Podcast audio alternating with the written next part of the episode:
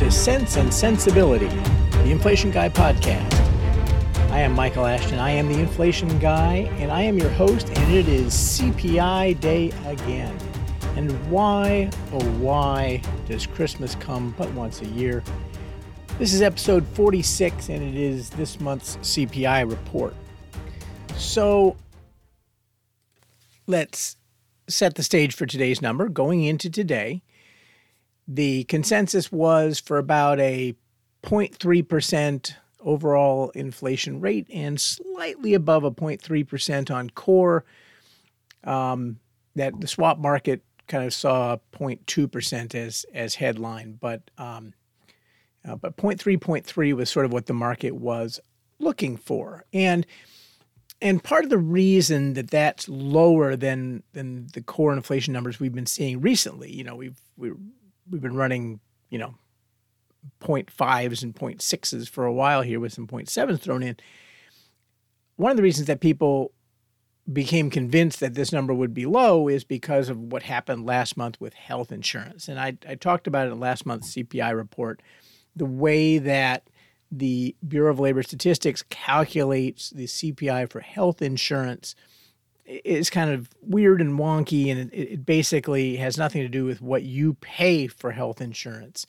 It's a plug number that accounts for the fact that consumers buy a lot of their medical care by paying for insurance, and then insurers pay doctors, but there's some leakage in there. And so if you ask doctors what they received and you ask consumers what they paid, they wouldn't add up.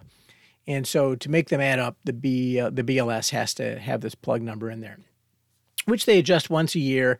And for whatever reason, they believe there's going to be a massive fall in medical care costs this year uh, that need to needs to be uh, spread out over over 12 months. I'm a little skeptical. I suspect we'll end up adding that back, and and I also think that medical care outside of that adjustment should probably lean the other way. Uh, but that hasn't happened so far. Um, and going into today's number, economists, the ones who were surprised last month when it was too low, uh, decided it was going to be low again. Um, and so that was a large part of what was what people were expecting. But the other another important part was that uh, has to do with rents. And you know, home prices are flat to declining slightly nationwide. And uh, and rental, if you look at private rent surveys like Zillow Rents or what have you, you know, you'll see that they are showing, you know, decreases, especially in, in certain cities around the country, sharp decreases in in uh, rents being realized. And so economists uh, said, well, gee, that's really timely data. And so the BLS rents data is delayed and smoothed. And so we shouldn't pay attention to that. We should pay attention to this really, really timely data. And the Fed wrote a paper about about how you know, gee, they need to take into and they've been and the speakers, Fed speakers, have been talking about how they need to take into account when we have this more timely data we should take that into account and not get caught up in these long lags. You know, let's not make the lag of monetary policy any longer than it has to be. And the problem is that economists are kind of mistaking uh, timely data for high quality data. Um, there's a reason that that private rent surveys are declining right now, and one of the reasons is that they were rising at 15 to 20 percent, uh, you know, a year ago. Um, and and we never saw that in the BLS in, in the CPI for rents. And so why you would think that we should now be seeing these decelerations, these drops, when we never saw the big acceleration, is a little a little suspect, I think. But um, I'll get to that in a little bit. But let's but that, that's one of the themes going in, and one of the reasons that people were were thinking this would be a, a slower number look, we're past the peak in inflation, um, core inflation, headline inflation, and we're almost past the peak in median inflation. Um, and we kind of all agree on that. Now, we've all agreed on that before, uh, but in this case, it really kind of looks like that's probably correct.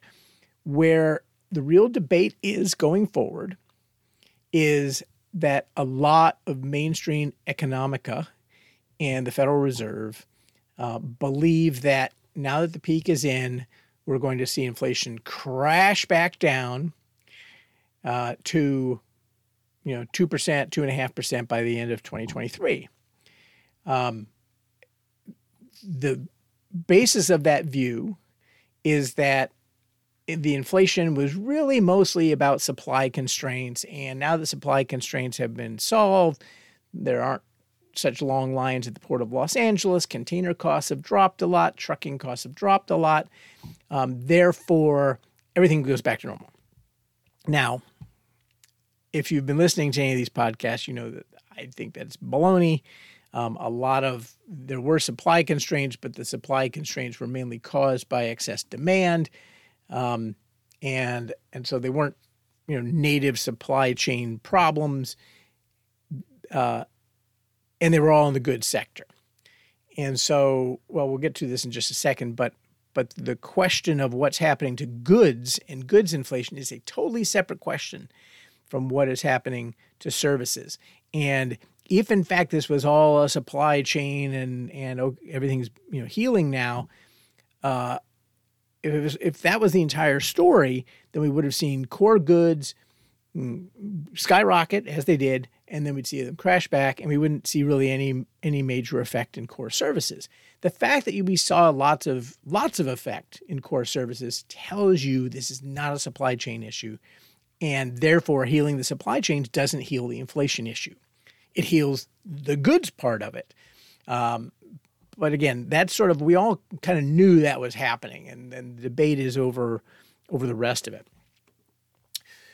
So the number prints, uh, and it was only 0.1 percent on headline, 0.2 percent on core. So we had a a one tenth miss on core inflation. It was a little bit. It was one tenth lower month on month than was expected, um, and and the headline number being about a tenth lower was about the right spread. Economists had had those numbers being about the same, and they were wrong. I mean, it was very easy to look at the gasoline and and see that headline was going to be about a tenth lower than uh, than core. Um, I don't understand why economists can't do that math. It's a, it's it's pretty easy to go see. But anyway, um, so the the core miss of 0.1 percent too low um, is about what we're talking about 0.1 or 0.12, uh, slightly too low. That was the lowest core figure month on month in uh, in well over a year, um, and uh, and at 0.2 percent, that would be if we got 0.2 percent every month, then you get something like you know 2.4, two and a half percent at the end of at the end of a year, and so we're back to normal. Right before we had the COVID crisis, we regularly got 0.2 and occasionally you'd get a 0.1, and a real outlier, you'd get a 0.3. And that was kind of where we were. Well, now over the last year, we've seen 0.7, 0.6, 0.5, 0.4, 0.3, 0.2. So, you know, there's there's a lot more volatility. That volatility is going to continue. We're probably not going to get some 0.7s for a while, but but the volatility is going to to be more than it has been in the past, and the overall level is going to be higher than it is it has been in the past. Um, and today is sort of at the low end of the distribution that I think we're going to be seeing anytime real soon. If you look at the eight major subgroups, which are food and beverages, housing, apparel, transportation, medical care, recreation, education, communication, and other. Um, of those eight major groups, medical care declined, down a half percent on the month. Transportation declined. Most of that was energy. Well, not well, energy and used cars. Um, and then every other category uh, was up on the month, including apparel. Apparel had been a drag last month. Again, part of the core goods story. It actually advanced month on month uh, today, and it, which was a little surprising. I kind of thought we'd continue to see a drag in apparel, just like I thought we'd continue to see a, a drag in core goods, um, and, and, we didn't this month. Um, uh, within medical care, you know, we had that um, uh, we had that drag from health insurance, um, but medicinal drugs, you know, pharmaceuticals were up a tenth month on month. Doctor services were up 0.04 percent. pretty weak, but positive. Um, I kind of thought those would accelerate a little bit um, to offset some of the health insurance decline, but that hasn't happened yet. Um, median inflation, which hasn't printed as of uh, as of now, now that I'm uh, as of the recording of this podcast, um, I'm estimating it to be about 0.48 percent, which would be the lowest uh, in about a year. Um, we were a little bit lower, I guess, last December, uh, but but the last four figures have, uh, the last three figures have each been lower than the month prior. So there's some clear deceleration in the month on month from median CPI, and and year on year has been within rounding. 7%, 7%, and 7% for the last three months. So there's clearly some topping going on. Um, we have one more sort of difficult you know, comp or easy comp next month, uh, but then we're probably going to start to see that year on year number come down. Um, uh, the interesting part is is and I, I, kind of alluded to this. Core goods prices uh, fell, uh, decelerated, so they only have risen 3.68 percent year on year over the last year. Remember, they had been up at like 13 percent um, not that many months ago. But core services continues to accelerate 6.8%, 6.82%, and that had been down around, you know, one and a half or two uh, not so long ago, about a year and a half ago. So the core services actually continued to reaccelerate. Um, core goods plummeting, we sort of knew. It was a little bit more than we expected, but the fact that core services um, is accelerating still is I think I think that's out of consensus. I think that most people have thought both because of rents and because of services X rents. I think most economists felt like those things were going to be decelerating. Um, I, I, think that rents are going to be decelerating. I think the other piece will eventually decelerate. I didn't think it was there yet, and I don't think it's going to be as severe as other people think.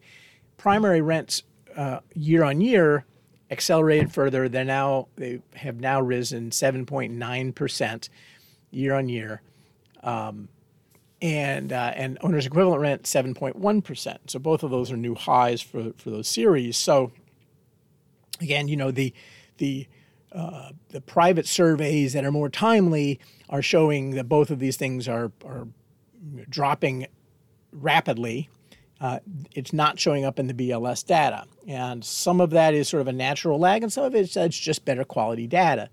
Um, I don't think that that uh, that those are necessarily wrong. They probably are lagged because you only you know take a portion of the sample and roll it over every month. But I I I, I don't believe if you if you talk to you know, if you talk to people, yeah, in some parts of the country, in cities, which where most of the economists live, um, rents are declining, but they're not necessarily declining outside of, of cities everywhere in the country. And and so I think that, you know, again, um, all of the private rent indices tend to focus on where all the all the apartments are, but there are there are apartments everywhere. And so I think that the better quality BLS data, I think um, I, I think we can't really discount it. Yes, it's going to peak. Yes, it's going to come down. Both of those rent numbers are higher than my model had them going. So they're they're a bit over their skis. And so I would expect them to come down anyway. But I, I, really don't think they're just going to collapse. And if they don't collapse, you're not going to get core inflation to collapse. And that's sort of the, the key point here is that that's a big, slow, sticky category is rents. And if if you don't get that one right, then you're going to have a hard time getting core right. And if you want core to decelerate, you, you really have to see rents decelerate, and, and they're just not decelerating yet. Um, uh, lodging away from home declined a little bit. Um, uh, and so let's go and look at some of the little small categories that tend to be a pain in the ass sometimes. Um, airfares fell 3% month on month. Um, used cars and trucks, which I thought would fall about 1%. Looking at the private surveys, they looked like they were they fell too much last month, and so I thought there'd be a give back. In fact, they're down 3% month on month. that's more than than the private surveys say that they should be down. So I think that's going to end up being a give back. And uh, and, and new cars and trucks um, prices were unchanged to slightly higher. Again, that's part of the dynamic here. The used cars went way up, and they're kind of coming back a little bit. New cars, though, new car prices continue to rise. And and again, if if if all of this was sort of a supply chain and a you know um, uh, you know we weren't producing because everyone was locked down, if it was that kind of story, you know we can't get chips and, and all those things were true, you'd expect new car prices to be declining as well, and and they're simply not. Um, let's see. So the core services X rents. Um, 6.33% year on year, and that's down just a tiny little bit. I've spoken about this before in prior prior months. I've been focusing on this for several months.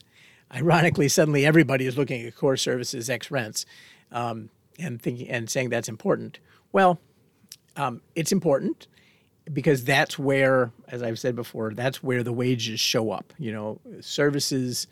Um, uh, if you look at at at uh, things like uh, other personal care services and some of the health services stuff, and um, there there are a lot of the, the it, obviously if there's services, you're paying wages, and that's the main input is labor.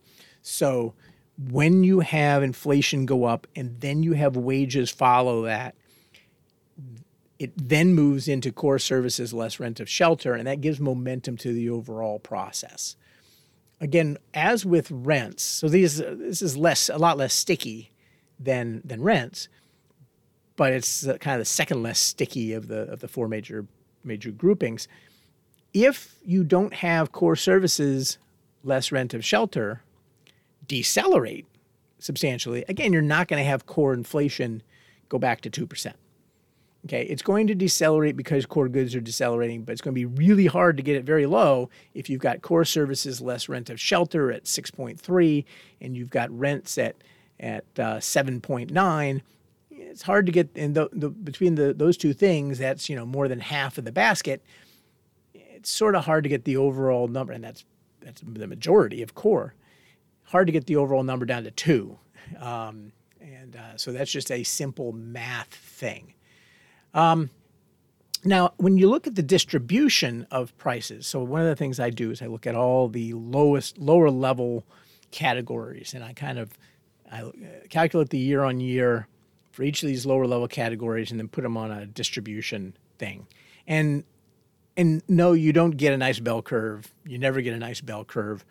There's always too much weight in one tail or the other, which is the reason I look at median rather than than core. Core is an average, median is not. And so when you look at an average, those outliers really matter a lot. Uh, two things sort of happen to that distribution this month, but over the last couple of months. And one of them is that those two tails um, are they're, they're, tails on both sides. Um, a lot of times you'll get, you know, a, a, big lower tail or a big upper tail um, because there's some weird outlier. In this case, there's lots of outliers on both sides. There's this it's really diffuse, really um, uh, really diverse group of price changes.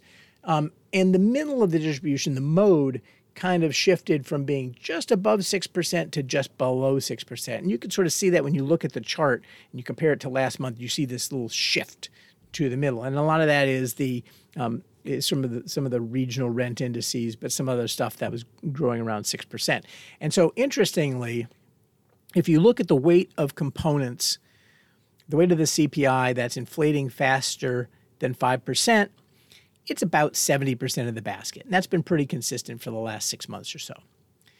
If you look at the weight of the components inflating faster than six percent, that was also pretty close to seventy percent, but has fallen off sharply over the last couple months and is now only about a third of the basket, a little more than a third of the basket. So those really high, you still have some real high outlier outliers, but the middle of the distribution is starting to shift left. And so that means that that's one of the reasons you know that median is, is in the process of getting ready to start to come down a little bit. The biggest decliners on the month were used cars, car and truck rental, public transportation. Um, there were a lot of big gainers, actually, even though the core overall was sort of weak. Uh, those are the biggest decliners that in core. The biggest gainers in core were miscellaneous personal goods, infants and toddlers apparel. There was actually a lot of apparel that kind of had some decent gains. Personal care services, vehicle maintenance and repair, communication, jewelry, watches, vehicle insurance, um, and one of the owner's equivalent rent uh, regions for the South. Um, and all of those inflated at an annualized monthly rate of more than 10%. Um, looking category by category, there's also an interesting story in the goods sec- sector itself. If you look in recreation, you look at some of the goods in recreation. Um, here are the all of these things declined um, one or greater. Okay, month on month. TVs were down 3.8%. Other video equipment down 4.1%. Audio equipment down 1%. Sports equipment down 1%. Photographic equipment and supplies down 1.6%. Toys down 1.8%. None of these are super huge weights, but do you see any commonality in those things? TVs, video equipment, audio equipment, sports equipment, toys. Those are all Christmas things. Those are all sort, the sorts of things that people go to the mall to buy, or nowadays they go on Amazon or whatever. But but um, and and ordinarily, those are all NSA and non seasonally adjusted changes. So we expect those things to fall late in the year because they get discounted going into Christmas. Um, the fact that they're that heavily discounting in November is a little unusual. Um, and and I think that, you know, this is sort of reading between the lines. This is not the data, this is sort of anecdotal. But if you if you listen to retailers and you sort of read what retailers are saying, a lot of them are are saying they have way too much inventory. You know, they ordered over ordered, you know, because last year was such a a debacle. The last couple of years have been difficult, so they over ordered, and and you are seeing lots and lots of discounts. I mean, I there were lots of pre Black Friday sales, and I think that that's part of what showed up. If that's true, then the December markdowns that usually show up in CPI won't show up as much in CPI. So, um, so let me let me sum up here. Um, we um, going into this figure, here's what I believed. One, inflation is in the process of peaking. Two, goods price inflation is decelerating. Three, rents will eventually decelerate, but private surveys are overestimating that.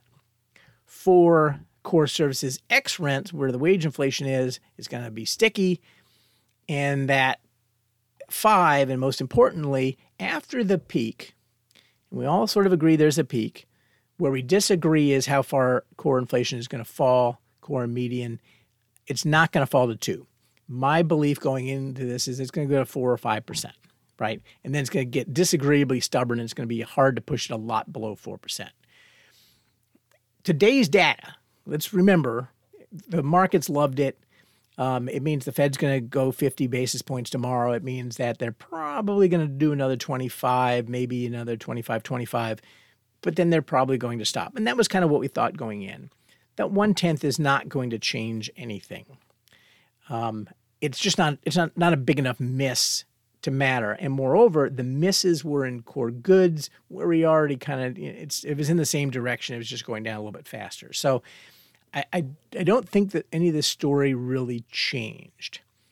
Um, and uh, and that means that you know we're going into the end of the year with uh, with a number that is is still quite high, is heading in the right direction, but it's going to take a few months before people realize it's not coming down as fast as they think it should be coming down. I think maybe it's going to take three or six months. Um, and uh, and so I don't know exactly when markets will catch on and start to to price that in, but it feels to me like kind of middle part of next year we're going to see yield curves start to steepen. um, not because short rates are going to come down, but because longer interest rates are going to go back up. They've rallied quite a bit because the Fed is done and inflation is going to two. Uh, and the Fed is probably close to done, but inflation ain't going to two. And at some point, the the, the curves are going to have to recognize that, and also recognize that you you've got interest costs for the government going up quite substantially next year, along with Social Security payments, and so you're going to have deficits going up quite a bit, and a lot more bonds to be sold, and you don't have the Fed sitting there buying them anymore, and uh, and so at some point that's going to start competing interest rates higher, I think. Um, but uh, anyway, that's uh, that's my view. That's today's number. I think uh, even though it was only a one tenth miss, where the miss happened, I think, is sort of an interesting story. Um, and so that's all for today. Uh, you can contact me at uh, inflationguy at enduringinvestments.com. You can follow the blog at inflationguy.blog. Uh, you can follow me on Twitter uh, at inflation underscore guy is the, the public Twitter. But if you want to get this sort of analysis on the CPI report in real time on CPI morning, if you're the kind of person that has some value to, then uh, you should go to inflationguy.blog slash shop uh, and you should subscribe to the private Twitter channel. Um, most importantly, uh, you know, even though inflation's coming down, that doesn't mean prices are coming down. Defend your money. And if inflation is coming for you, remember, you know a guy.